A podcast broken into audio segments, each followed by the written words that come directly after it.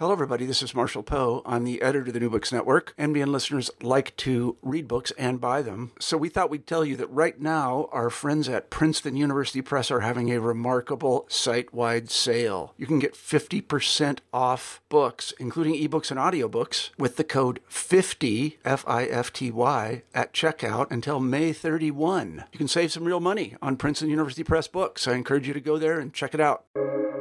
Welcome to the New Books Network. Hello, everyone, and welcome to New Books in Religion on the New Books Network. Thank you for joining me today. I'm your host, Byung Ho Choi from Princeton Theological Seminary. Understanding Religion Theories and Methods for Studying Religiously Diverse Societies, written by Paul Hedges and published by University of California Press in 2021, is an innovative book that introduces interdisciplinary theoretical tools for understanding contemporary religiously diverse societies. This book sets out to explore the wide and diverse array of contemporary issues, questions, and critical approaches to the study of religion, and examines a variety of theoretical approaches, which includes decolonial, feminist, hermeneutical, and post structuralist analysis. Dr. Hedges does not shy away from tackling some of the key issues about the study of religion and in considering the plural and religiously diverse societies, including the theological ideas of traditions and the political and social questions that arise for those living aside adherents of other religions. Rather than falling into an essentialist approach, this book's true intent is to help the readers engage in the investigation into the study of religion and to encourage more questions and offer more possibilities and ideas in understanding and studying religions. Over the course of our conversation today, we will take a closer look at this important work, how this book serves as a guide in, in understanding how to study religions, the various theories and methodologies, and how scholars and students of religion and interreligious studies stand to benefit from this book. To learn more about these issues and more, please stay tuned, and we hope you enjoy the book and our conversations as well. Today, we are privileged to talk with Paul Hedges, the author of Understanding Religion Theories, Methods for Studying Religiously Diverse Societies. Just to briefly introduce our author today, Paul Hedges is Associate Professor of Interreligious Studies in the Studies in Interreligious Relations in Plural uh, Societies program at RSIS, Nanyang Technological University, Singapore. Previously, he was a reader in interreligious studies at the University of Winchester, UK, and has worked at or lectured in other British, Canadian, European, and Chinese universities. He has worked with a range of stakeholder groups outside of academia, including the Organization for Security and Cooperation in Europe, the Ministry of Community, Culture, and Youth, the Anglican Communion Network for Interfaith Concerns, the Dialogue Society, Netflix, and the BBC. He is the co editor of Interreligious Studies and Intercultural Theology, editor in chief of the occasional paper series Interreligious Relations, and he sits on the editorial board of a number of other journal and book series. He publishes widely in interreligious studies, religious studies, and theology. Current research projects include interreligious relations in Singapore, decolonial methodologies and theories, and comparative intercultural, interreligious, and theological hermeneutics. His recent publications include the book titled Religious Hatred Prejudice, Islamophobia, and Anti Semitism in Global Context, which shows how scholarly studies of prejudice, identity formation, and genocide studies can shed light on global examples of religious hatred. So, welcome, Dr. Hedges, um, to New Books in Religion. And thank you so much for coming on the podcast to talk about your new book. Okay, thank you for inviting me. It's very good to be here. Why don't we start by getting to know you more, uh, Dr. Hedges? Um, I was wondering if you could share with us about your background and how you became interested in the field of study uh, specifically interreligious studies, please do feel free to also mention any mentors or interlocutors that you might have had along the way. Okay, um, thank you, um, Byung Ho. I mean, it's hard to know perhaps where I should start sort of on, on, on this. Um, as an undergraduate, I studied uh, religious studies and theology for my first degree. Um, and of course, in the UK context, where we have secular universities, and certainly at the university where I was, um, if I say theology is essentially religious studies about Christianity, and religious studies is the other traditions. Um, and my background all into this, I, I, guess, came about through school. Um, religious education is something in the UK that, that we have in school. Um, so from the age of 11, it was sort of one of the courses I was studying. Um, and, this, uh, alongside sort of history, was always, if you like, sort of my biggest interest in terms of the subjects. Um, I mean, I did for a while sort of think about going off to study um, architecture, but I didn't have the technical drawing skills for that. Um, and actually, initially, I wanted to study religious studies and psychology as a joint honours, but for various reasons, I ended up in this route. Um, and I think particularly my religious education teacher at school, or one of them, David Wolf, um, as people at my school, Desperate may sort of well remember him as our religious education um, teacher sort of took me through my O levels and my A levels, which is like sort of um, age 16, then age 18, so post university um, courses into this. Now, the interreligious studies side, again, it's something that's always, if you like, sort of interested me. As, as a, in my context, in my family, we were brought up sort of as Anglicans. My parents sort of were regular attenders at church. Um, so I, I, was brought up, I was initiated, sort of um, baptized, confirmed into the Anglican um, tradition, but I was always interested in, in religious sort of diversity. I mean, at my school, some of my best friends um, were, there was an atheist, there were Sikhs, I had sort of Muslim friends uh, as, as well. And so, you know, sort of the idea sort of how and why people sort of see the world in these different ways um, was something that had been with me for a long time. In fact, okay, my first awareness, I know, goes a long way back. And here I'm going right back to primary school because we had to bring these forms in, in, into school. And there was this box that on, on religion. And I had seen, you know, my parents obviously written sort of Christian in there. And as these were being handed in, I noticed like other people had different things written into that box. And I could, as I mean, I may be five or six, and I was thinking, oh, I just assumed everybody, you know, their parents took them to church and they went to Sunday school on a Sunday morning. But other people are filling that box in differently. Now, obviously, I was too young to understand what these other terms sort of meant or, or how it was there. But I said, to some extent, maybe that stayed with me. Um, and I was very fortunate in my undergraduate degree. Um, we did a course, um, I think I did it in my second year, so it was called, I, I can't remember the exact title, it was a very long title, something like sort of Christian, uh, there's a Christian understanding of other sort of religious traditions or something. Um, and this course had actually never run before. It had been on the books. Um, the person who became my PhD supervisor, Professor Paul Badham, um, had developed a course quite a few years ago, and nobody had ever taken it. Um, and that year, I was the only person doing it. So he basically just taught me, well, he didn't particularly teach me. He gave me a list of books and said, go off and read these and then come back and give me essays. um, so if you like, that, that had sort of been there in, in, my interest. And then, of course, that follows into my PhD um, which was really, if you like, uh, as it sort of turned out, sort of a history of sort of 19th into 20th century sort of Christian missionary thought, but you like, with this intention, like, you know, how do, if you like, these Western Christians conceptualize the difference they're finding, particularly in India? Um, it was focused very much on the Indian context. So that, yes, is, is really sort of where I, I come from into this um, study. Wow. Um, thank you so much for this opportunity to kind of get to know you better. I think one of the great benefits of podcast interviews is that we get to listen to kind of the background story um, to how you know this journey began and kind of to what goes on behind the scenes also as well mm. um, to get an insider scoop, if I may put it that way, in understanding the author's uh, thoughts and intent. And also, kind of uh, retracing the journey that the author takes in writing the book itself. So I was wondering, do you mind sharing with us how you came to write this unique and extensive book? Um, from what I've heard uh, from other uh, uh, outlets as well, this book took several years in the making for you, uh, which really shows how thorough and detailed uh, you want it to be.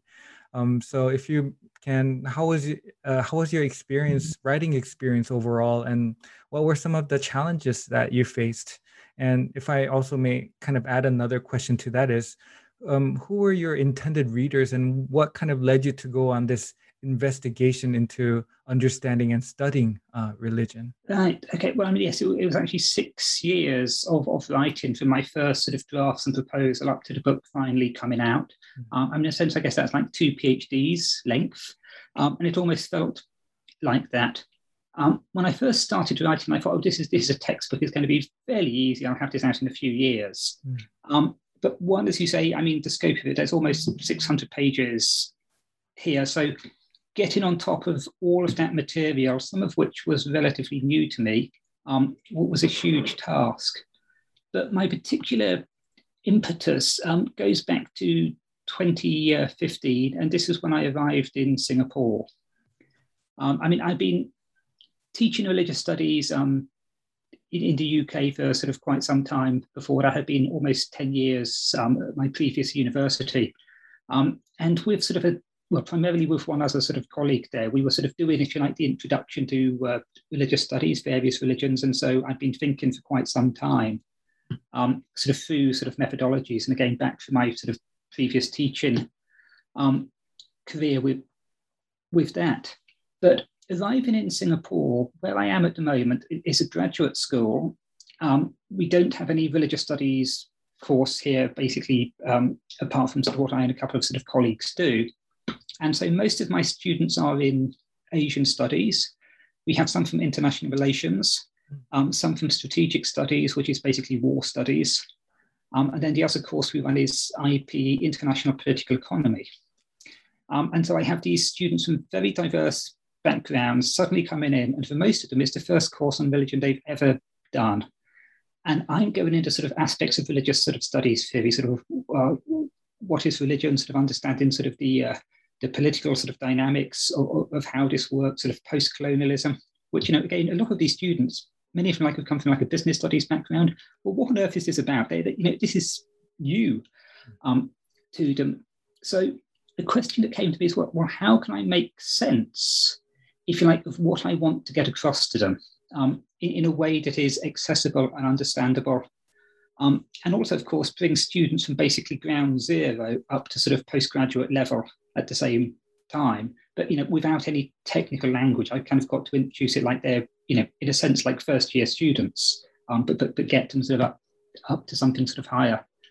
So, if you like, my first drafts that sort of uh, writing this, it was actually chapter one to chapter on religion is, is the first one I sort of started drafting. And this is something I've been working on for a long time, definitions of religion. I've, I've got publications going back some time um, on this. And it was sort of trying to sort of explain to them, if you like, the relevance of this kind of quite arcane sort of debates, like, you know, do we even know what the term religion is? Does it actually mean anything? So there's this whole sort of Western heritage. And I think we, you'll maybe ask me about that sort of um, yeah. later on. So, so I won't go into that but it was trying to sort of make this uh, sort of relevant and meaningful to these students, you know, and this was often like the only course they would do on religion. So how do they make sense of this in relation to, you know, sort of Asian uh, politics, Asian society, um, sort of political economy, international relations, whatever else they're doing. So the case study sort of aspect comes into this because that, if you like, gives some real world examples of why the theory hmm. matters. Um, but that's sort of really why I said I had nothing, if you like, that I could give to the students. I mean, often in my teaching career, I haven't really necessarily used textbooks. I mean, if there's a good book out there, uh, I, I, will use it. I'm not like an anti-textbook person. But often for these sort of types of courses, there was nothing that, you know, I just couldn't find anything that would fit this bill. So I thought, well, if if it's not there, there, there there's a lack in the field, so simply uh, I will write it. So I said it was written, if you like, partly for the course I teach here, mm-hmm. um, but also I said, you know, I've got sort of, uh, well, going back to sort of 1990 something, I've been teaching sort of um, in, in various sort of ways. So drawing upon that, also thinking like, you know, what is the course that I would like, if you like, for religious study students sort of to have? and something that would be accessible, I said, to undergraduates, um, but has got enough depth that postgraduate students could come in um, and use it as well. So that, that's really where I was uh, go into with this. And thank you for sharing those kind of experiences and the journey you took in helping us uh, understand how this book came into fruition. Um, I love the way you put it. You know, if it's not there, you know, why not write it? You know, mm, in, in, your case, and that has been the case for you. Um, for our listeners and also um, not readers, future readers as well, that have not yet gotten a hold of this book, um, I must say that this book is very uh, comprehensive and diverse. I think you mentioned oh, oh, nearly 600 pages and 18 chapters, and um, it's richly illustrated, filled with uh, numerous little text boxes, which I thoroughly enjoyed. It serves kind of like a form of glossary or supplement uh, to the readings um, that you're doing. And it deals with theories, methods, and concept uh, such as syncretism or phenomenology or power, identity, gender, ritual, dialogue, violence, and secularism. All these, which are very neatly organized, if I may put it this way, under three big umbrellas. three big umbrellas. Part one, um, which you have titled "What is Religion and How to Approach It." I think um, this is kind of really that sets the, foundation of for those that might be approaching religious studies or religion uh, as a as a new beginner or as uh, and for the first time i think this really helps them to kind of locate uh, understand uh, what is being talked about about religion. Um, the second big umbrella the part two is you deal with theories methodologies and critical debates um, this also it, it kind of uh, deep digs deep deeper into the some of the theories that you would want uh, the students to understand and also kind of challenges the professors to also think about the various theories outside of the west as well and the methodologies as well. And lastly the third umbrella part three is religious diversity in society, which um, what I really appreciated not only about this aspect, but also, as you mentioned, the case study is that you take examples a lot um, from outside of the West.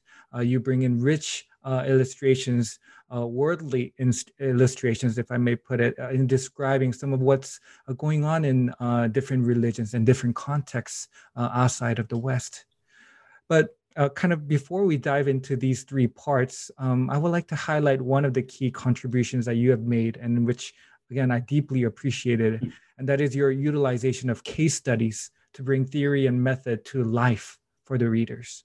You mentioned, you briefly mentioned about the case studies, but I still wanted to kind of ask you to talk a little more. And the reason why I really wanted to emphasize this is because each chapter consists of two case studies which if you if I do my math correctly, there are 36 in total, taking a very big portion in your book and on what you seek to accomplish, I think.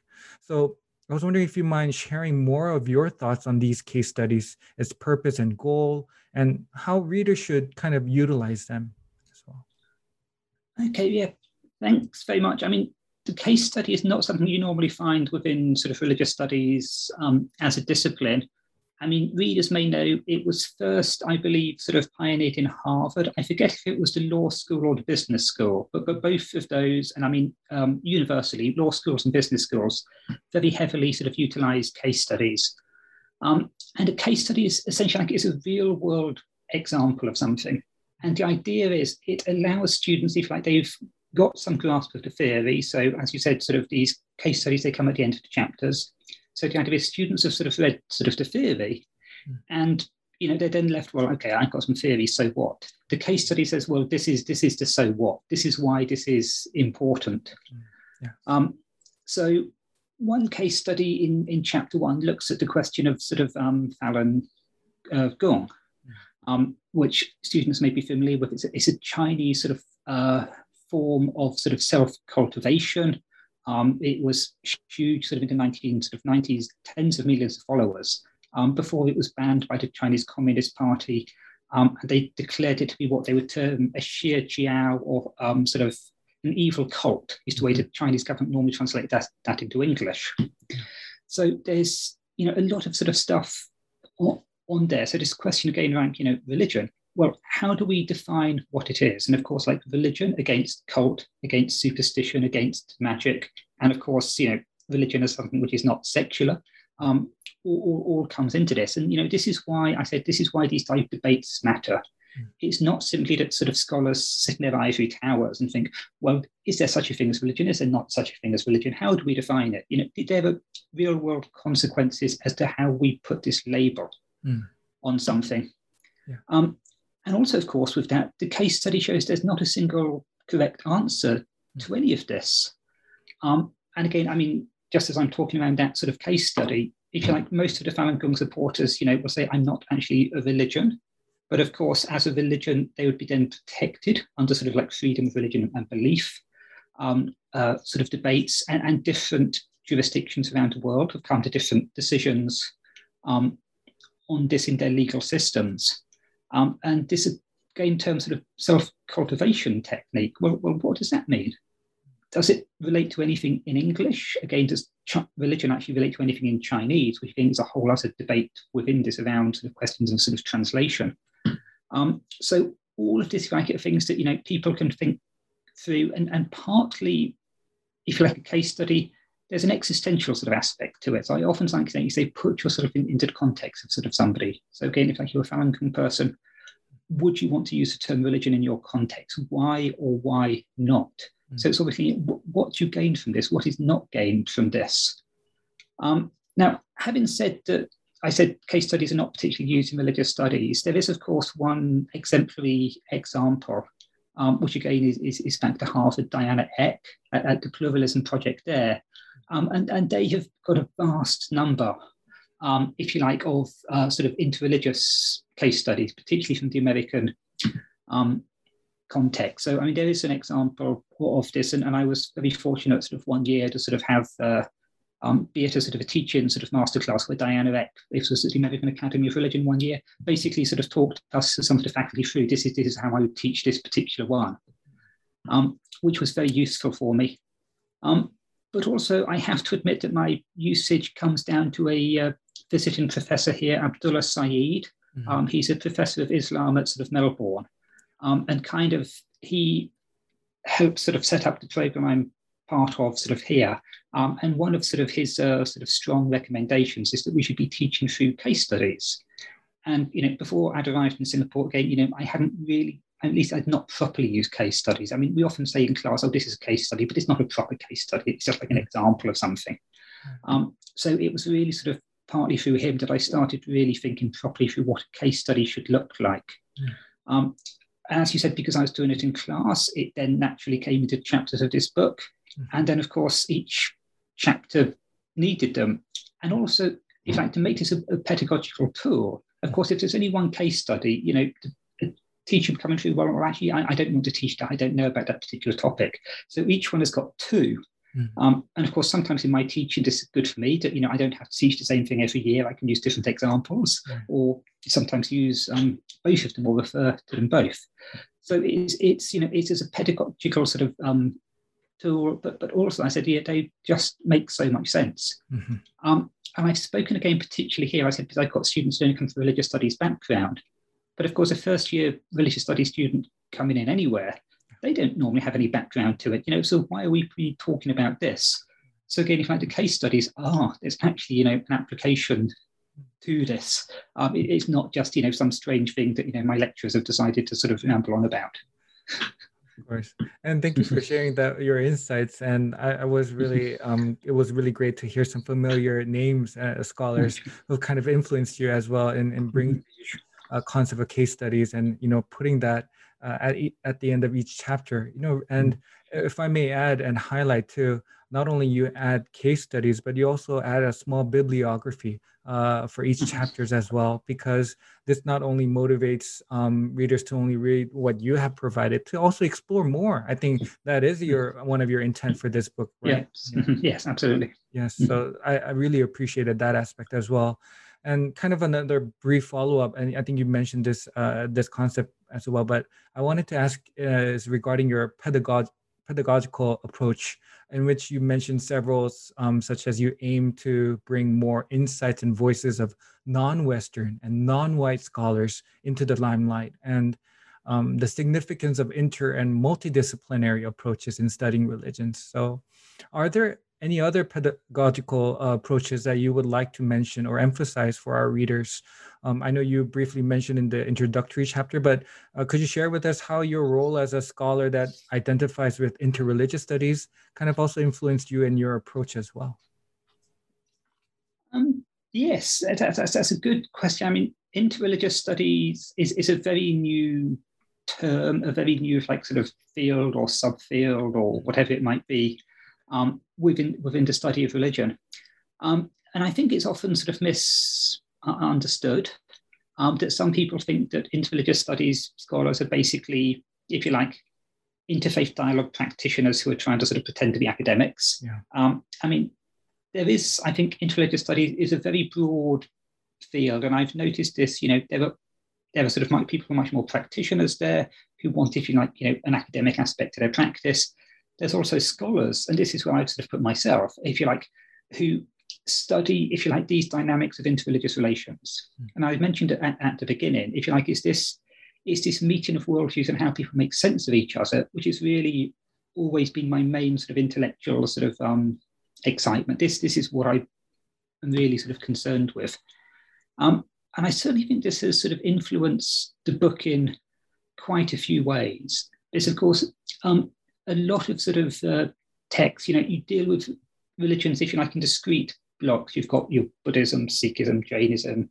Um, and of course, as in religious studies scholar, sort of my concern is, well, actually, these things don't exist in discrete blocks. Throughout history, they've been meeting and influencing each other. There's this sort of continual sort of back and forth. There's lots of grey and messy areas um, where they meet.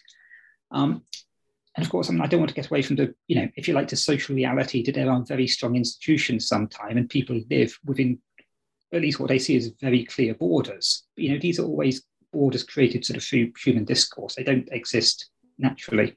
Mm-hmm. So if you like, sort of getting this, this dynamic becomes important in this. Um, but also the book, um, as you've mentioned, sort of my subtitle, Theories and Methods for Studying Religiously Diverse Societies my focus is on contemporary societies. And of course, around most of the globe, we now live much more consciously in multi religious societies. I say much more consciously because most of us have always lived in multi religious societies, and that's often been hidden um, in various ways or not acknowledged. Mm-hmm. Um, so, you know, how, how, do we make sense of, of the world that, that, we live in? Mm-hmm. Um, so, so that's a key part from that. Um, I mean, also perhaps something to pick up pedagogically as well. I make a bit of use of the uh, Argentinian thinker Paulo Freire um, in the introduction, and he's again sort of influenced bits of my thinking through this. So the idea, if you like, of the teacher and students co-learners together. Because of course, as teachers discover, you often learn as much from your students as they do from you um, in these encounters. So, I mean, that I explained is why I use we throughout the book, you know, to emphasize the fact that, that, that we're learning. And of course, I said this book was, was a learning experience for me as well. You know, I had to get on top of my game in all sorts of, of fields. And you know, there's a chapter on the cognitive science of religion, which, you know, I kind of knew something about before I started writing this book. But I, I was running some drafts past some colleagues, and somebody said, you know, you really need that in there. So, you know, the, six years um, was, was me sort of reading up on fields which I was really completely ignorant on before I started. So yeah, I mean, this is, I said, a huge learning experience for me in, in writing this book. And I, again, I hope the students will come to, you know, appreciate that um, as, the, as they read it, that, you know, we're always, always learning. Mm, yes.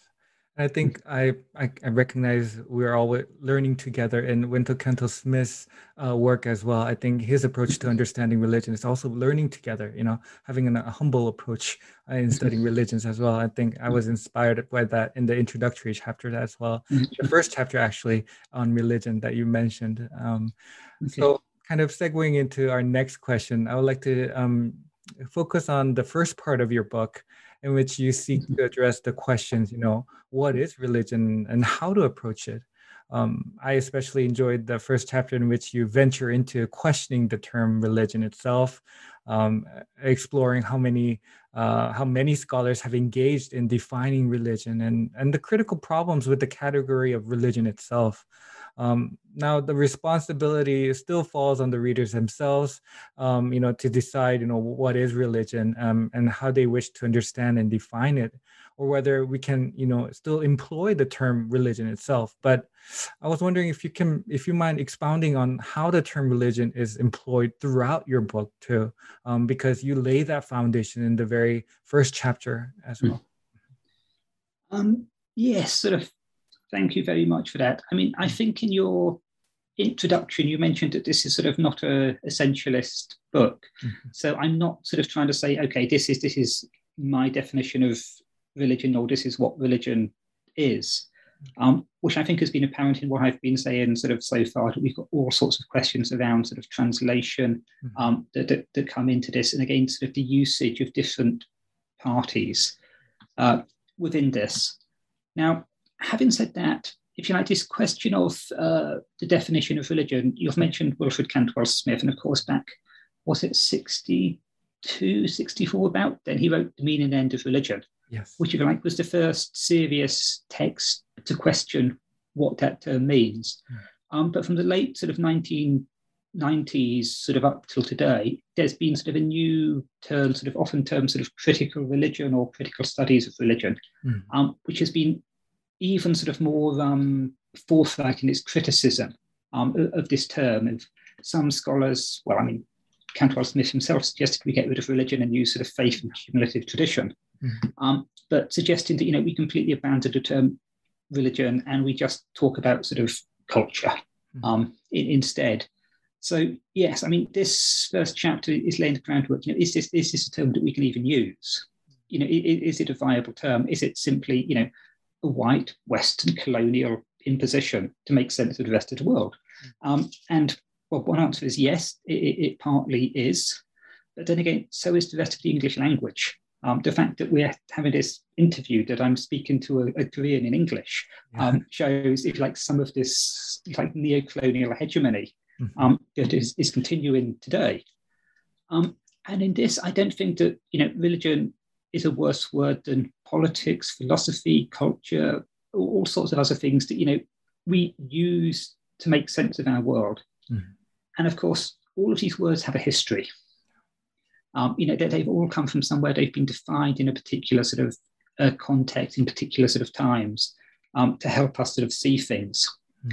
So the debate really is like, is religion a useful word that helps us see something, or is it sort of a not useful word that we should really get rid of. I mean, I say something like perhaps civilization, which you know tends to sort of just uh, be, you know, the people you want to valorize get to be sort of civilized those you want. Um, sort of don't don't get that uh, don't get that token. Um, and, and I argue that it is a useful word. I mean, partly against some critics who say it's only sort of modern Western people who have developed this term. Um, I mean, I develop a well, it's only the course of one chapter, but it's been uh, the, areas that we term religion have been seen and related to each other throughout history in various ways. So, in like the, the Chinese or sort of East Asian sort of context, you know, um, what we would call the Buddhists, the Taoists, the Confucians have been sort of in debate in each other for centuries. When Christians arrived, they came in debated with them as well. Um, other groups, again, have often sort of fitted into that matrix. Islam. Um, you know, the Ministry of Rites in sort of medieval China, you know, this this was who they were looking after. Um, and again, in Islam, the notion of sort of the people of the book and, and dhimmi, you know, this mm-hmm. obviously originally um, the Christians, the Jews, the Sabians, Zoroastrians get put in. Mm-hmm. Um, as the Muslim armies go out, sort of Buddhists and Hindus sort of come within this sort of matrix uh, as well. Mm. So all sorts of places historically, you know, it's not just modern Western scholars who have dumped all of this into a box. You know, it's making sense of something uh, much bigger. And I used the idea sort of a, a sort of a mid 20th century linguist called Walter Gallie spoke about essentially contested concepts. Mm-hmm. It's like, yes, there's lots of words we can't define them, you know, but we're kind of better off sort of having these terms. Mm. Um, and of course, there, there, are lots of problems with, with translation. Um, and as you said, I mean, at the end of that chapter, I don't say, okay, I've now established that we can use religion. No, I say it's up to you as the reader. I say, this is how I'm going to keep using this term because I think it's something that gets us there. Um, and of course, if we look at sort of the critics of, you know, the term religion itself, um, they, they keep coming up with something else to get in its place. Um, so, you know, one scholar suggested like we use sacred, which is an even more problematic term, I think, than anything else. I mean, culture as well. You know, culture as we use it today is basically a 19th sort of century sort of kind of colonial sort of um, sort of historical sort of term, which is, is just as invested in sort of power dynamics as religion. Yeah. So, you know, I, I, don't think we solved the problem by saying get rid of this word and we then sort of I said lose something and then people are trying to do something else. And of mm. course, I mean, J.Z. Smith sort of famously said, well, there's religious, but there's no religion. And I mean, you know, linguistically, what on earth does that mean? it, it, it, you know, when you sort of try to analyze it, it doesn't make sense. You know, the things that we've labeled as religious, well, as a noun form, how would mm-hmm. you speak about that? Well, religion. So yeah, so I argue for its usage, um, and then I said it's employed through the book, but I said always with this very critical sense mm. that every time we use it, we lose something. There are things we don't see. So you know, throughout the book, I come back to these sort of other questions. Well, what if we used a different term? Mm. What if we didn't see this as religion? Then how would that affect us? Yeah. Wow, thank you for that um, insight. I mean, it really does provide our listeners and our readers later on um, how you employ that. Again, as I'm, re- if I may repeat myself, it's not an essentialist uh, uh, approach, but uh, keep on kind of questioning what religion is, and and it kind of challenge the readers themselves to think about what religion means to them as well, in, in terms of the word itself, and to think about how it's been debated uh, over time as well another great gem, if I may add, was um, I was able to kind of locate in the first part of your book uh, is the importance of reflexivity for students and scholars of religion to be kind of reflexive practitioners and to be aware of the cultural and linguistic baggage and prejudice which we all carry with us. So, in a way, it is it's kind of being in a, a state of reflexivity. Um, so I was wondering if you could kind of unpack this a little more on what it means to be reflexive practitioners. And I know this kind of stems from the previous discussion of phenomenology and dynamics of the insider outsider debate. So if you want to, please feel free to elaborate more on that as well. But yeah, I, I was wondering if you can unpack a little more on what you meant by reflexive practitioners. I, Okay, yeah, thanks. I, I, I, can see your questions are sort of working their way through the book. We've done chapter one, now on to chapter two. Uh, yes. um, yes. Uh, within this, yes. Now, I mean, this as, as, a notion, I mean, I'll have to invoke sort of uh, Professor Gavin Flood. He was one of my uh, supervisors, tutors when I was an undergraduate. Um, actually, um, ended up through my uh, postgraduate and, and also being the internal examiner of my PhD because I, I stayed in the same university at Lampeter in Wales um, all the way through my studies. Um, and back, I think it was 1999, he wrote a book Beyond Phenomenology. Um, and I said this was perhaps a time when I said sort of this idea of like of, of critically looking at your own use of language, your own terms was not a big thing in the study of religion particularly. Um, and, and, his book was one of the first books to really sort of, you know, um, step up and say, well, you know, there's this problematic heritage behind our sort of um, discipline. And, and so how are we going to sort of think around this? So, I mean, he's always in the back of my mind when I think and come onto this term.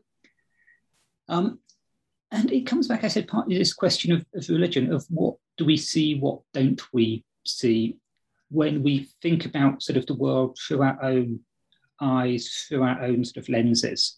Um, and of course, as you said, sort of phenomenology comes into this. This, of course, sort of through the 20th century from um, figures like sort of uh, Rudolf, sort of Otto, sort of Mircea Eliade, um, uh, Ninian Smart, sort of uh, Wilfred Cantwell Smith, sort of phenomenology was the bedrock of the study of religion. This idea, like, you know, we go out and, and, and we see and experience phenomena out there, mm-hmm. um, see into its essence, um, and come and interpret this. And this growing sort of awareness, if you like, through various strands, through sort of feminist theories, sort of post-structuralist slash postmodernism, whatever that may mean, um, and also sort of post-colonial theory, that you know that what you're seeing is from one particular perspective, and if you look from elsewhere, um, you see something else. Mm-hmm. And perhaps, I mean, coming back to another point that you raised earlier that this, like you said, it's a multidisciplinary and interdisciplinary book. Mm-hmm. That if the phenomenon we're looking at is, is, is quite sort of diverse, you know, in a sense, you know, we've got different sort of lenses in to look at something. Now, some people may say, well, actually, that assumes there's this thing there in, in the center in the first place that we're looking at from all these different perspectives, um, which may or may not be there. Mm-hmm. Um, but of course, you know, that's also part of these different sort of perspectives. You know, am I sure that I'm getting closer to understanding this thing, or am I simply sort of persisted in, in various ways of misunderstanding? But at least, if you like, having these different perspectives w- will help me, if you like, to see my flaws, to see sort of my, my blind spots. Um, I also draw in here from um, Hans Georg Gadamer, sort of hermeneutical sort of philosophy and his notion of prejudices, mm. um, which I always find sort of very interesting because, of course, normally we think about sort of prejudice as sort of this bad thing. It's this thing that helps us, or, or you know, uh, is our sort of misinterpretation of the world. Mm. But he makes the argument that, of course, if we don't have inbuilt presuppositions, mm. we can't understand anything. So, in a sense, prejudice is good in the sense that it's our presupposition, and only with presuppositions can we understand anything else. Mm. So we have, if you like, to come to the world with prejudices. Now, of course, they can be prejudices which help us gain new insights, or they can be prejudices that stop us from getting insights. So he talks about sort of positive and negative um, forms of prejudice. But if you like, having this hermeneutical insight, and again, I'm not sure some of the readers may not be familiar hermeneutics is basically the posh academic term for interpretation, right. how we make sense of the world, mm-hmm. um, if you like. But having like this this hermeneutical sort of mindset, you know, to question sort of our ourselves, mm-hmm. um, is in many ways, I think, you know, the basis of what a lot of good academic study is about. Mm-hmm. You know, I've come to this conclusion, but that's because I've looked from here. If I started from somewhere else, I, I would see something else. So always being open um, to, to new insights, new ways of seeing, um, is what I think this is primarily about. Mm, wow, thank you. Um, as you mentioned, if we were actually going to go chapter by chapter, I think we'll we'll take over several hours to go through the whole book. But if I may, uh, just choose one more um, kind of highlight from part uh, one, the first umbrella of your book, um, and I think you've you've tackled this so well. Um, the loaded term, uh, you know, as we put it, as syncretism. Um, I just wanted to quickly mention how, for this chapter, your case study on the Mexican American Catholic Christianity was very fascinating for me, uh, especially as you give the readers the opportunity to question whether Our Lady of Guadalupe is syncretic or not. You know, um, you you you put some questions at the end of the case studies as well. But one thing I did uh, want to kind of draw out in this discussion on syncretism was how you bring some theory on hybridity into our attention. Um, so, do you mind explaining more on some of the theory on hybridity, its implications, and how it has it has become a key word in post-colonial discourse as well? Right. Okay. Thanks. Well, actually, first I'll say I'm I'm interested you bring up this example of Our Lady of Guadalupe because I actually had the, the book launch last uh, yes. week and I had four scholars in there with that. And two of them both mentioned the same case study um, as something that sort of fascinated them. Um, it's actually one I don't use in teaching myself. Um, oh. So maybe, maybe, maybe I should do. And I think it's because I'm in an Asian studies sort of program and therefore I've got the uh, sort of the Asian context one. This course is in American and so we don't, don't, don't use it. Um, but yes, um, absolutely. To term hybrid now, I guess sort of most typically it's associated with Homi Bhabha and, and his sort of work on this. Mm-hmm. Um, but there's also sort of questions um, around its usage in the sort of the uh, the writing sort of culture um, sort of program in that. Now, I personally, I'm, I'm not entirely sold on the term hybrid for various reasons. Um, and in the book, I mean, I use syncretism as my default. Yes. Mm-hmm. Um, and when I talk about this syncretism, fusion, sort of hybrid, um, and and I suggest to some extent, you know, while some scholars, you know, want to use one and say, oh, this word is much better than everything else. You know, again, back to my point, well, why do you think that word is better? And it's normally because you're hanging negative connotations on the other one. Mm-hmm. Um, but one time I was at a, uh, a, a seminar, and the scholar, I forget where he came from, but somebody had used the term hybrid, and he sort of got up and from his uh, context, it may have been in the uh, um, Jamaica or Bahamas or sort of somewhere, and said, actually, you know, I would never use that word because in my context, a hybrid, of course, goes back to its sort of biological usage. It's like a term for half caste. You know, this is a pejorative term against those people who are mixed race. Mm. Um, so again, I said some post-colonial scholars, yes, as you said, have taken this up and said it's a more positive term. But again, in other, if you like, another sort of post-colonial context, it's a negative yeah. term. And I said there is a lot of sort of back history there. Mm-hmm. But I think this is true of all language. And part of what I want to do is get away from this focus, if you like, today, of good words and bad words. Yes. What's important is how we use um, these words. So yeah, I'm, I'm, not sure if I kind of answered your question about sort of why sort of hybridity um, is is there. But I said partly I want to talk about like the very naturalness of these terms, and of course the fact that some of the, the negative stuff, if you like, there's a there's a backflow, if you like, from sort of theology into religious studies, where sort of particularly sort of uh, a Western Christian tradition assumes that syncretism is something bad, and because of the way sort of religious studies develops from this sort of Western Christian background, syncretism is often sort of like, you know, it, it's negative meaning for sort of religious studies scholars. Mm-hmm. So, I mean, I partly use syncretism, if you like, to, to rehabilitate it. So th- there's absolutely nothing wrong with this word. In fact, you know, we should embrace it. it it's talking about something very normal and very natural mm-hmm. um, within these encounters. Yeah. Uh, just thinking out on the top of my head, um, recently I was able to read Michael Pye's book, um, and he talks about also uh, syncretism and his approach is kind of um, kind of um, moving away from uh, the loaded um, packages that you know syncretism has brought from mm-hmm. Christian studies and also um, such as you know uh, it has been looked at in a negative way. So I think I think that's, kind of an approach that you have also t- took it in this chapter, and um, by bringing the theory of on hybridity and other discourses as well, you you've expanded our knowledge about understanding how syncretism is uh, kind of understood in various uh, approaches as well. So thank you for for that answer. And now shifting our attention to the second part of your book, um, you take a deep dive into the theories, methodologies, and critical debates in the study of religion. Um, again, this second part takes a, a rather significant portion uh, of your book. There are nine chapters in which you cover a range of issues such as history, power, identity, um, colonialism, as you mentioned, cognitive science of religion, material religion, gender, um, comparative methodologies, and even rituals as well.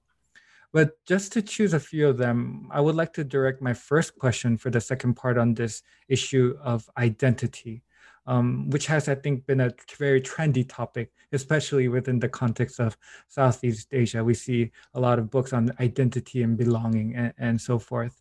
And an important theory that you touch upon in exploring religion is the social identity theory. But so for our listeners who might be kind of unfamiliar to this theory, do you mind explaining more on what it entails um, and the role of identity in out-group and in-group identification as well?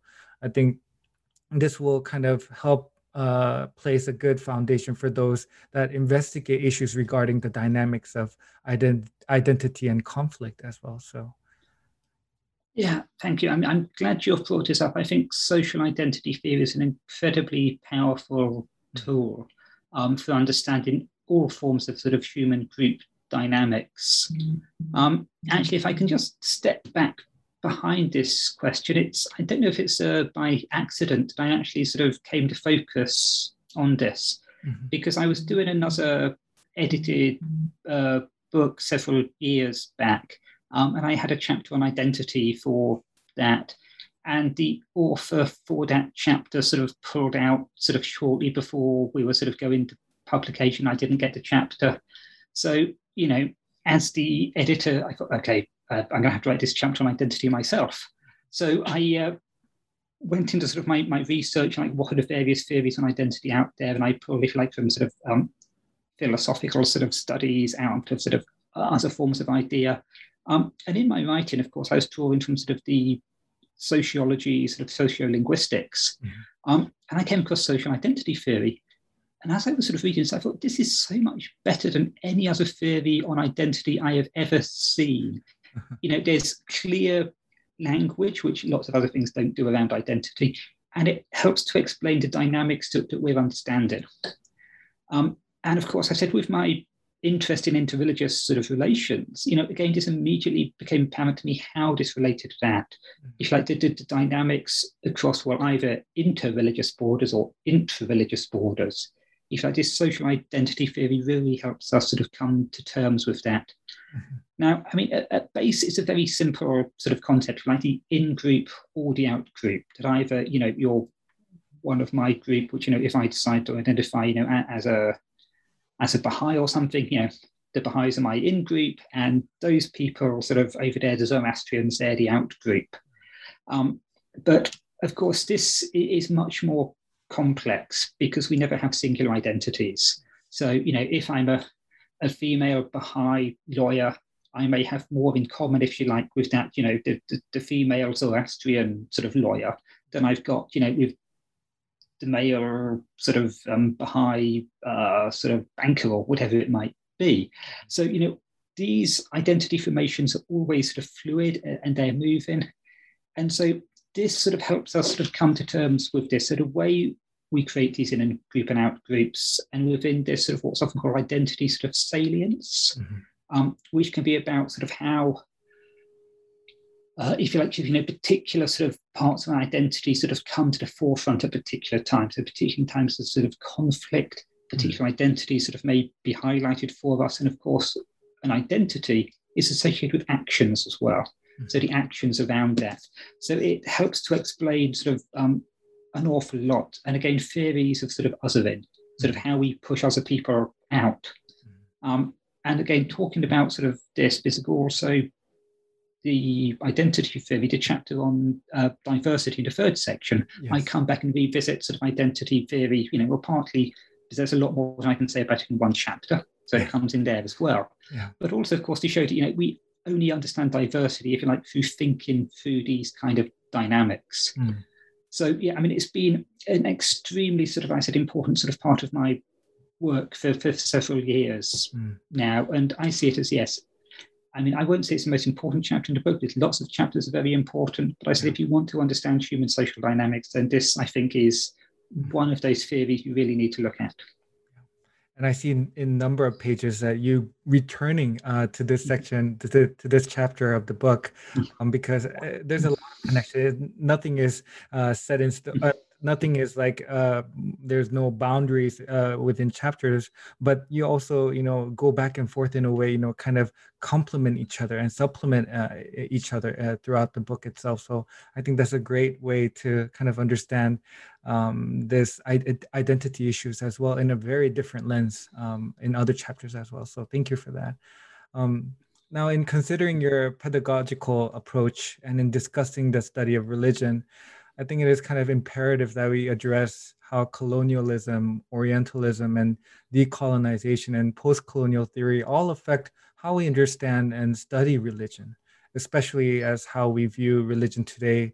Um, if I may quote in your own words, is inseparable uh, from the history of Western colonialism. Um, you have done this tremendously well in your chapter on colonialism, and um, especially as you explain in detail some of the terminologies that might be confusing uh, for some and how you delineate um, some of the key concepts uh, that pertains to colonialism um, such as orientalism post-colonialism and the leading scholars um, in this discussion like spivak uh, and homi bhabha as you mentioned. Um, as you have briefly discussed in the last part of this chapter, I was curious on your thoughts on the importance of decolonizing the curriculum. I think this is has been a very um, hot topic as well. Um, uh, it's continuing uh, to gain uh, more more and more interest. And as you have emphasized over and over throughout not only this chapter but this book, that decolonization is an ongoing process and it's an ongoing work. So, if I may ask, what were some of the post-colonial theories and theorists that have influenced you and your own work And kind of a second part to that question is, um, as you are, as you mentioned, you're currently uh, located in Singapore in Southeast Asia, and currently teaching there. And do you mind sharing some of your own work in decolonizing the curriculum? Mm, what are some of the difficulties or challenges that you have faced, and what is the message that you'd like to invite the readers to kind of think about um, uh, in this aspect as well? Okay, um, thank you, Bang Ho. I mean, yeah, uh, that, that's a very big sort of set of questions um, it is. there. Um, I'll start off perhaps talking about decolonizing the curriculum. Mm. And again, I'll step back here, um, maybe 10 or years ago to when I was working in the UK. Mm. Now, one of the things that the university decided wanted us to do was sort of to, to globalize its curriculum. Um, and you know, they looked around to various sort of departments there. And obviously, in some ways, religious studies does an incredibly good job on this. Because, of course, if you teach Buddhism, Hinduism, Islam, Judaism, you, you, you're bringing in lots of global contexts. Hmm. So we, if you like, ticked all of the boxes that they wanted us to do. You know, I mean, it wasn't called decolonizing the curriculum. I think it was a globalization um, thing. And certainly, sort of back then, again, sort of 10 years in my teaching, if I think about perhaps my courses on um, uh, sort of Buddhism or something, as one of the, the, courses I, I, need to teach for a while, um, I would, you know, had to 12 sort of weeks of syllabus and it would cover the usual sort of range of things. And somewhere along that, I would have, you know, my course on, you know, sort of Orientalism and sort of Buddhism, how this would fit in. And I'd explain, if you like, sort of how uh, the British and other colonialists had come in and sort of understood this. And, you know, at the time, I thought, okay, you know, I've done my decolonization sort of bit in, into this. But of course, there were 11 weeks where I basically reading Western theorists mainly about sort of Buddhism and, and looking at it through this lens. Mm. And then one week where we said, actually, there's a more complicated sort of picture here. And over my sort of time of thinking about this, I mean, I'm not just saying like from 10 years ago, but from certainly sort of through my PhD onwards, it's been a sort of question that's come up in my mind. Um, as I said, my PhD was looking at sort of really 19th century, 20th century sort of Western Christian attitudes towards sort of um, Hinduism and other traditions. Um, and of course, going back to the 19th century, of course, you then had Indian Christian thinkers who were coming up and challenging, you know, what they might call the Latin captivity of the church. Um, and so, if you like, my first thoughts on this was actually coming from my study of theology rather than religious studies. Mm you know, if to some extent, you know, this has been something that's been alive in theological churches, um, for theologians, in, in, into churches for far longer than it has for religious studies scholars. Now, I'm not trying to say that like theology is a decolonized discipline. It very clearly isn't. Everyone is still reading Karl Barth for some reason I don't understand. Sorry, Karl Barth fans, but um, that, that's part of this. But if you like, there's, I think that there's a, at least for myself, there's a much sort of greater depth of post-colonial decolonization scholarship on the theology side and the religious studies side. Mm.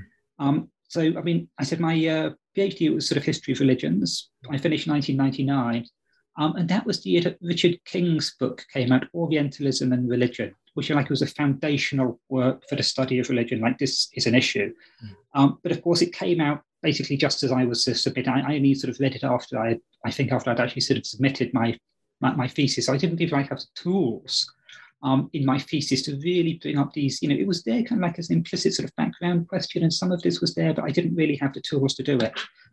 Um, so again, after reading that, and again, sort of through sort of my perhaps sort of the theology studies, this has become sort of something that's um, haunted sort of my sort of work since then. Um, and I said it's been an ongoing process of understanding sort of how this comes in.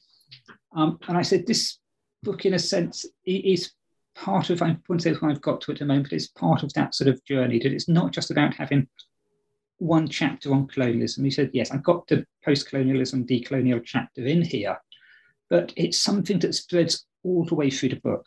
So all the way, if you like, you know, non-Western thinkers are there in mm. every single chapter. So again, it's not just like, you know, you teach your course and there's the one week where we do this. Mm-hmm. It's got to work all the way through the syllabus.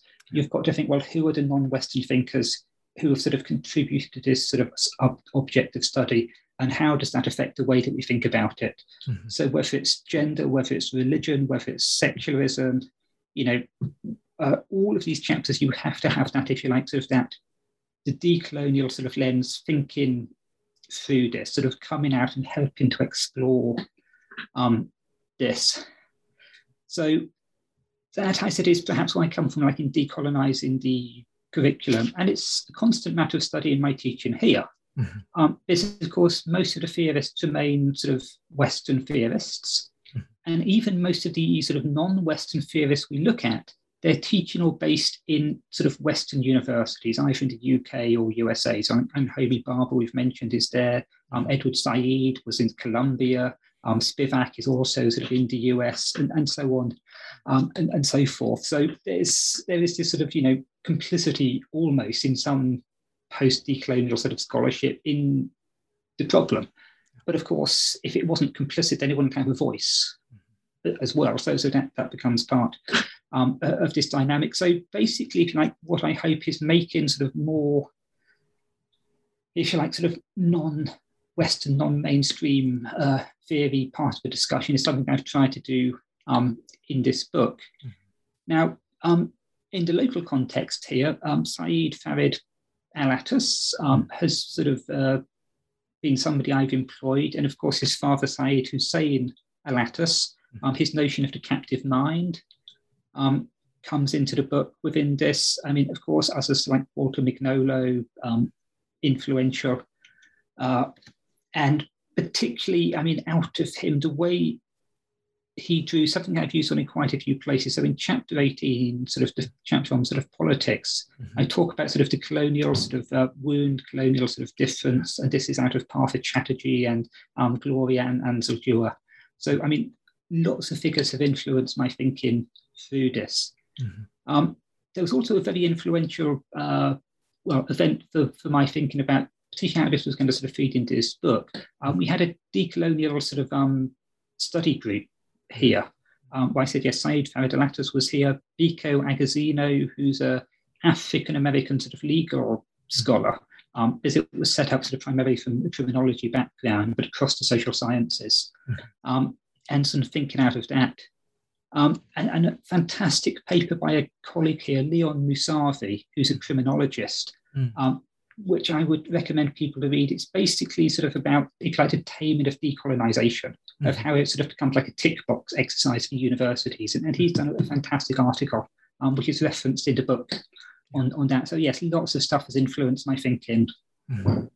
um, on this. But as I said, I mean, it is an ongoing process, because of course, there's so many perspectives that we could bring in. Mm-hmm. I mean, something I realize I don't know enough about is indigenous traditions. Yeah. So, yeah, I've brought in like sort of Buddhist thinkers and sort of Muslim thinkers and sort of African thinkers. Uh, but I mean, I, am not as au fait with indigenous traditions as I could be. Mm-hmm. Um, again, Korean traditions, because many Korean scholars simply aren't getting translated into English. So, where do they get um, within this? Um, and, and also, again, sort of thinking about this, again, we talk sort of universally of, of, the West. But of course, after Mircea Eliade, like as Yugoslavian sort of thinker, you know, most figures from Eastern Europe, scholars of religion from there, you know, they are not part of the the global sort of Anglo sort of American sort of English language sort of conversation. Mm-hmm. So we so also if you like, you know, see these um, groups from what we might see as the West, but who are not sort of part of this global conversation in quite the same way. So, you know, we can therefore I said include all of these voices. So it's always like an ongoing thing about, you know, back to my point, like what are we not seeing? Mm-hmm. Um, always becomes a question. Yeah. Well, thank you for that answer. And once again, thank you for highlighting some of the names um, that our listeners and also our readers will encounter throughout the book. As you mentioned, it's not only in this chapter, but it's throughout the chapters that you uh, constantly highlight uh, their works and their thought as well. So thank you for that. Um, uh, it, kind of a last um, highlight of uh, the second part is, um, and which I would like to discuss, is the chapter on uh, gender. Um, again, this is another uh, popular rising, um, constantly rising uh, topic, but you talk about the positionality of women and sexuality in various religious traditions that have evolved over time, um, starting from the Greeks and Christians and, and so forth. Um, what I found especially fascinating was how um, feminism and gender constructionism are often identified as having three waves. I think that's exactly how you phrased it. Um, and I was wondering if you can, for our uh, listeners as well, say more on uh, kind of these three waves, just briefly, if fine as well. But uh, for our readers, uh, listeners, to have a taste of uh, what um, this chapter entails, uh, especially with its connectedness to religious traditions as well. Right. Okay.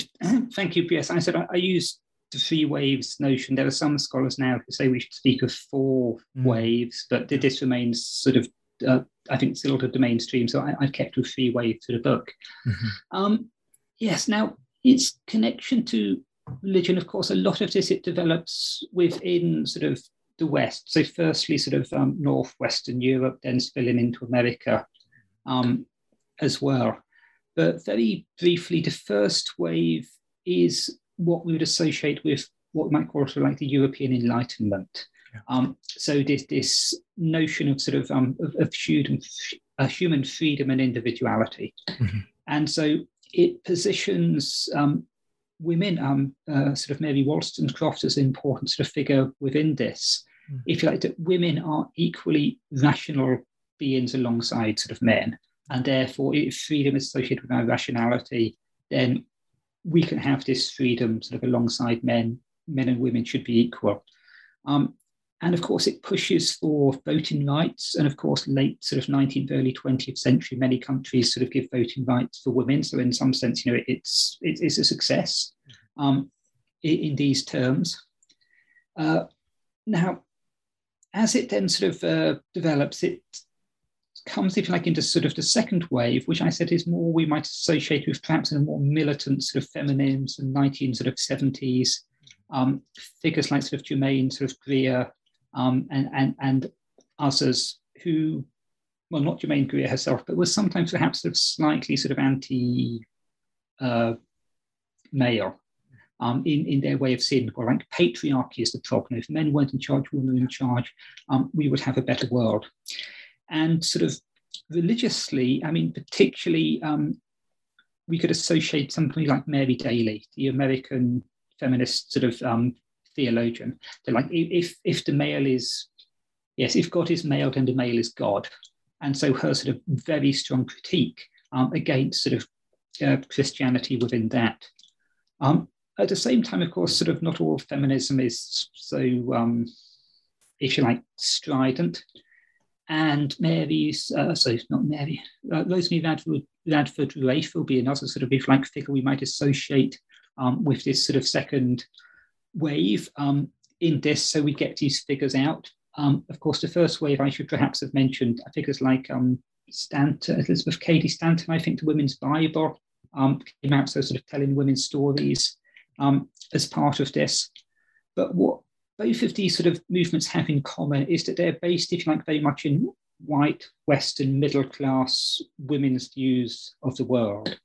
Um, and the third wave is partly like a reaction against this. Um, that say, you know, there are other ways of being a woman, other sort of ideas as to what sort of femininity or just a female sort of may be. And of course, within this, also questions around sort of the deconstruction of this. Mm. Um, so we could sort of look particularly at Judith Butler, very sort of influential um, in deconstructing sort of like, well, actually, there is no male and female, sort of gender as a performance yeah. um, in, in, her idea. So she becomes part of this. Mm. Um, but also, if you like, a sense in other parts, you know, it's not sort of men are the problem. You know, men are not necessarily the enemies um, in, in, in, this system, but, you know, there are perhaps sort of uh, systems that work and well, I perhaps associate with sort of second wave feminine, um, Elizabeth Shusler-Fiorenzo, I think it's her terms of kyriarchy, where you know suggests like forms of domination, that the rulership of, of the lord, of the rulers, is the problem often sort of met. Because of course you can get bad female leaders. Um, as I come from the UK, um, maybe Margaret Thatcher would be my sort of go-to example, sort of here of, of, of a woman who can be like a, a, a militarist sort of leader who sort of oppresses the poor and everything else. You know, putting women in power doesn't doesn't solve um, the world's problems. Um, so it addresses again sort of this third wave sort of transgender issues as well.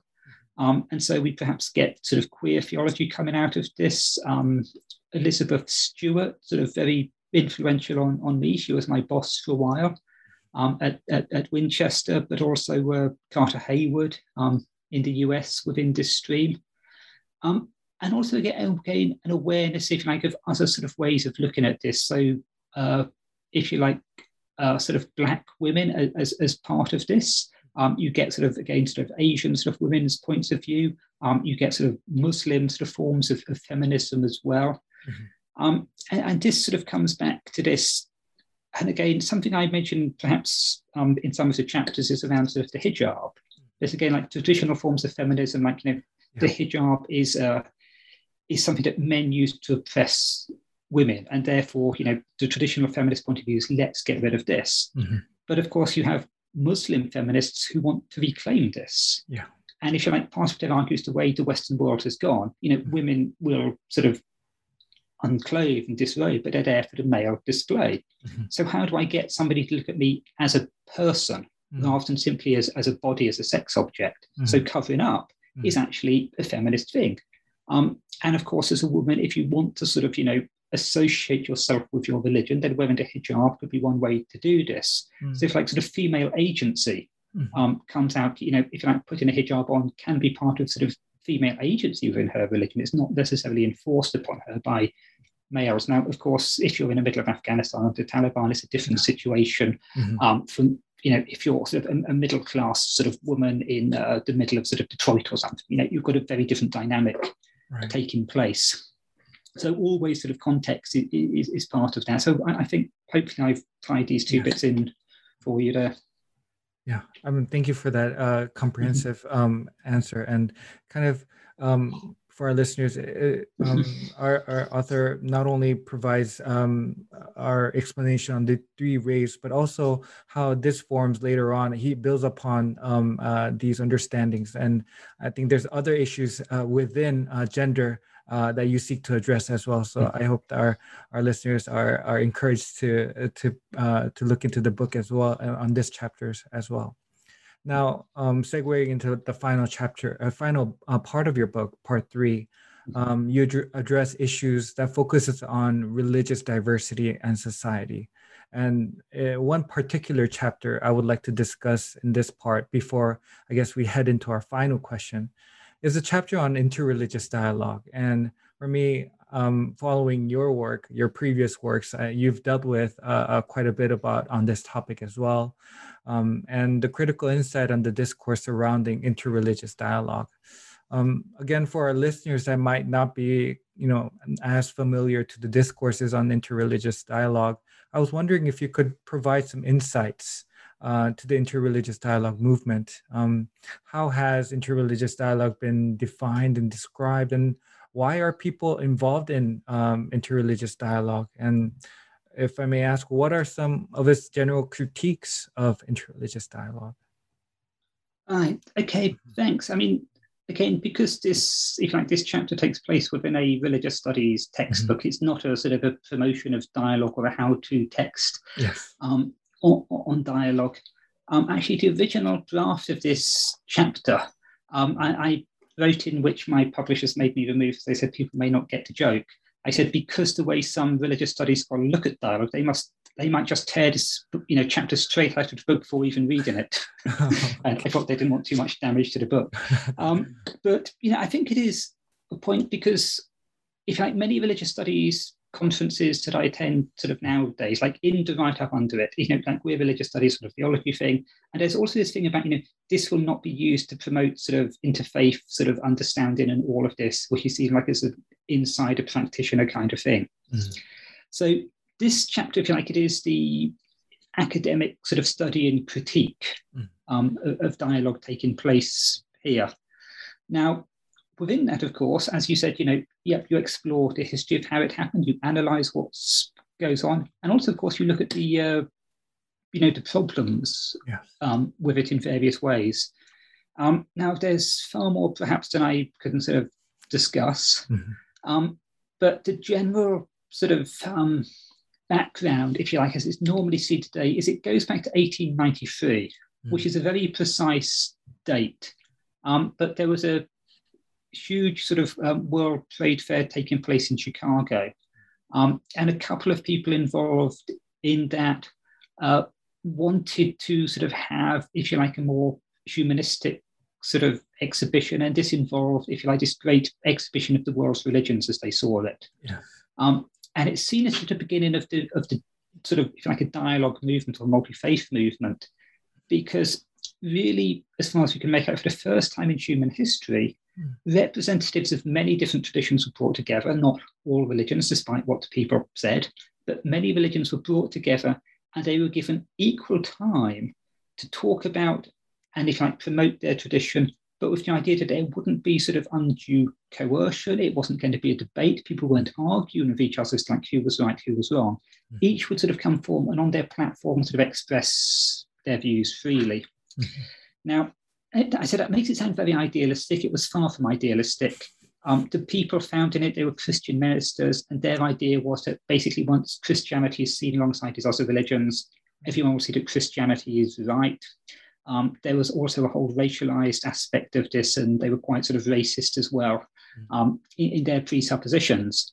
Um, but that didn't happen. I mean, two of the sort of most prominent speakers, um, Vivekananda, a young, sort of charismatic, handsome sort of Hindu, basically sort of stole the stage mm-hmm. um, and then went on sort of lecture tours around the USA and Europe and elsewhere. Um, and if you like, started the first sort of Hindu missions to the West, if I can put it in those terms. Mm. Um, and again, sort of some other Buddhist speakers also extremely sort of um, influential and, and helped spread sort of Buddhist teaching mm. across sort of America and Europe as well. But if you like, it provided something of an inspiration for people. So this kind of sort of model, mm. then if you like, sort of um, moves us to where we are today. Um, in some ways, in terms of sort of um, sort of dialogue. Now, I, have mentioned sort of critiques of, of, that first event. I mean, one thing notable, there were no sort of indigenous traditions, so sort of Native Americans sort of weren't included. Um, and of course, they still often not included in dialogue events. What's called the Parliament of the World Religions now, and from 1993, this has been sort of set up. Um, indigenous traditions have been included in this. But dialogue um, is something which isn't just about sort of including people to talk, it's also about excluding them. Like, who am I going to talk to? Who am I not going to talk right. to? Mm. Um, and, and all sorts of power dynamics come into this. So, you know, if we look at like sort of Christians, have you got Catholics in there? Have you got Protestants in there? Right. What about the Jehovah's Witnesses? Yes. And of course, the question: Are they even Christians in the first place? Right. Um, and very often, I mean, they're not even allowed through the door because the mm. other Christians, if you let these people in, then we walk out. Yeah. Um, and of course, you know, if you know they're the majority groups, the Catholics and Protestants, and so if they walk out, then you lose credibility. So you have to exclude.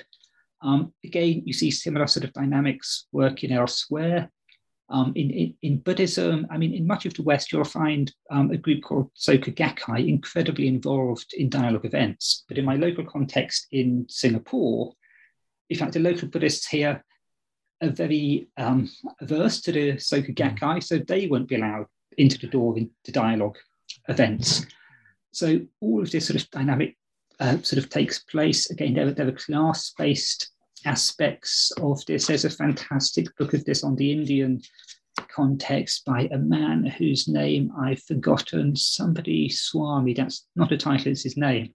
Um, anyway, but there, there, there's, there's, a brilliant sort of book um, on this. I said it gets discussed in a sort of chapter on sort of sort of dialogue. So yes, I mean, like much power dynamics, it is often sort of what you're seeing when you're looking at you know dialogue events. People say, you know, we're here to talk to everybody, but no, they're not. They're there to talk to the people who fit fit your gender.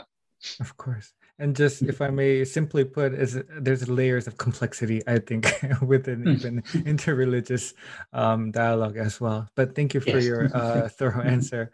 Um, and Dr. Hedges, I want to thank you so much for your time today to kind of discuss your really landmark achievement that serves a very clear and instructive guide for studying religious communities and traditions in diverse societies um, in a way to kind of conclude um, today's interview, there is a final two part question I would like to ask you. Um, the first part is um, because uh, this is such a, a, comprehensive book uh, and kind of uh, targeted to both uh, students and uh, professors and teachers, um, I wanted to ask you, um, kind of here in person, your answer. How do you envision this book being used? Um, any kind of last tips uh, from the author himself to help our readers in utilizing this book to its full potential, if I may put it that way, um, for both our students and our professors. Um, if you can answer that first question, then I'll, um, after you answer that question, I'll ask you the second part. All right, thanks. That's a good hmm. question. I mean, I don't want to be prescriptive on yeah. this. I'm sure there are professors out there who are much better teachers than I am, who will use this book far more effectively to, to, than I do. Um, but I mean, having said that, I mean, one reason I've got the 18 chapters in here is to provide, if you like, a lot of leeway because most courses, if like if this was taught across sort of one sort of semester or term, you know, you're often like 10, 12, maybe at most 15 weeks. Yeah. Um, and of course, different people have got different interests. So it's partly there, if you like, that you know, people can pick and choose the bits that are relevant to them and, and their students. Um, of course, I said you could use it across like a whole year, sort of two trimesters with other sort of things thrown in. And a lot of it depends on the level of students that you're doing with. I said currently I'm teaching like a master's course. So like each week we normally sort of have one chapter with like a primary reading. So sort of um, I've got chapters like of, of, of Pierre Bourdieu, Merleau-Ponty, which of course you wouldn't throw at a first year student mm-hmm. um, within this. And you know, some of these chapters, I mean, I have actually taught part of this book as, as an undergraduate course as well. Um, and there, you know, sometimes, you know, we'd have sort of two courses a week. I'd use one chapter across two courses. Um, but again, it very much sort of depends what it is that your purpose is. At the moment, I'm not teaching religious studies majors. I said they're very much from a our Asian studies, like very much sort of Asian comparative politics and international relations are my main ones. So actually, the two chapters I start the course off with is chapters one and chapters 18. So mm-hmm. religion and politics. Yeah. Mm-hmm. So I basically, you know, sort of get them into this idea. I mean, partly, you know, there is a there's a colonial sort of background to where we are mm-hmm. um, in understanding these concepts, mm-hmm. Um, but also sort of showing to be like how religion gets defined in particular sort of context, gets used in particular ways, how it's related to ethno-religious sort of nationalisms. So that, you know, the students from these backgrounds can see, aha, you know, I've kind of got a link from this into my other courses, right. mm. which I probably wouldn't do if I was teaching sort of religious studies students. I mean, that might come in sort of later on. Um, and again, I said some things like the cognitive science of religion I don't currently use because I don't think it's that useful to my students. If I was teaching sort of straight religious studies students, I'd probably give them that chapter mm-hmm. um, because I think it's important. Um, what I would say is perhaps sort of essential, if anything, is I said it's the first three chapters, and I said I've put them into their own section. Is that if you like, this is, if you like, sort of foundational what is religion? What are the methods sort of that we use? And kind of those three chapters sort of do that mm-hmm. work. Um, and again, other chapters that are key to post-colonialism, one I would say incredibly important today. Um, gender also incredibly important. Um, I actually don't teach the gender chapter because I have another colleague who runs a comparative sort of religion course, and he's got gender sort of in that. So basically, you know, we, we've split up some of the work mm. um, that happens. You know, we don't want every time, you know, oh, it's the gender sort of week again, and you know, so. Yeah. Of course, students don't necessarily take both, mm-hmm. but for those who do, you know, we're not repeating um, material. But again, you know, that would sort of come into there. But I would say just sort of be free. You know, think about your students. What is it that they need to know? Yeah. Are they going to become religious studies sort of majors, in which case, you know, get the religious studies stuff mm-hmm. in there. Are they sort of, you know, is this just like the one course they will sort of ever take alongside anything else? Then maybe show them sort of how this is relevant and they can come back and think about stuff later on. But in, in one sense as well, I said one part about this book, it's not a book about religion. It's a book about how we study religion. And so if like I could almost say the content of this book is irrelevant in terms of religion, but I said what it does is give them methods and tools for looking at the world, of making sense of societies. Um, and this, you know, can apply to sort of um, cultures, ethnicities, all sorts of things. So, you know, think perhaps about how your students are going to sort of benefit and what's going to be their long-term takeaways out of this, and it'll go off and you know they can use in their other courses. Yeah. Um, and going, this is assuming teaching. If you're just using this book to read, then I would say just yeah, dip in chapters that make sense. Again, I said chapters one to three. To some extent, I said underlay everything else. So make sure you've at least sort of read through those. But yeah, I mean, it's, it's not you know it's not a book that's meant to go from chapter one to eighteen. Hmm. Um, you know, you can use it in any order. I said I use sort of uh, yeah, sort of chapter sort of one and 18 is my first two at the moment. Um, and then I think I'm on sort of do, well, actually, again, to the design, for the time I was teaching just chapter of secularism next. I don't do that anymore. Um, but I'm then going back to sort of chapter sort of two on some of the methods. I mean, there, there's all sorts of ways you can play around mm-hmm um, with this depending upon your students' background and, and, their context. Yes. Wow. Thank you for that great tip and insight, I guess. Um, I think this is another great plus that we have for, for doing a podcast interview. Um, now, uh, my final, final question would be, uh, what are you currently working on? And if you can share with us your current and future projects, I think our listeners and our readers will be excited to hear. About that. Right. Okay. Um, the simple answer is I'm probably doing too much at the same time, um, which is, is a flaw yeah. we often have.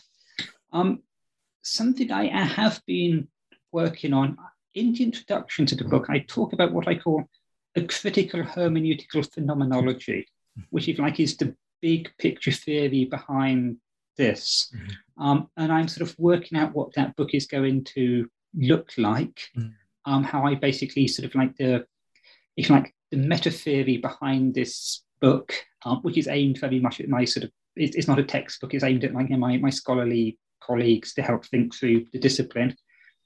Um, so that's something I'm, I'm thinking through. Um, I also have got a book on uh, actually sort of comparative theology. It's basically about sort of intercultural sort of hermeneutics. So how we will sort of use um, if you like, sort of theories of sort of hermeneutics from different traditions. So I look at different traditions and try and take sort of interlocutors. So it goes back to the decolonial sort of question. So when I look at sort of Buddhism, I sort of in negotiating like from the Nagarjuna with Islam, I look at Ibn Sina and basically say like these people are not just data for us to study. They're mm. theorists. What are their ideas? How do we build their theories and make this part of how we think sort of through this? Mm-hmm. So I call it comparative theology book. It's more sort of like a hermeneutics, kind of like how we think about thinking um, book, um, in a sense. Um, and, and you mentioned dialogue. I have realized, uh, this may sound a very odd thing to say, that I need to write a tetralogy a four volume book about dialogue um, because I, I, was going to write a single volume book. And then when I started thinking about that, I thought, I can't do this in one volume.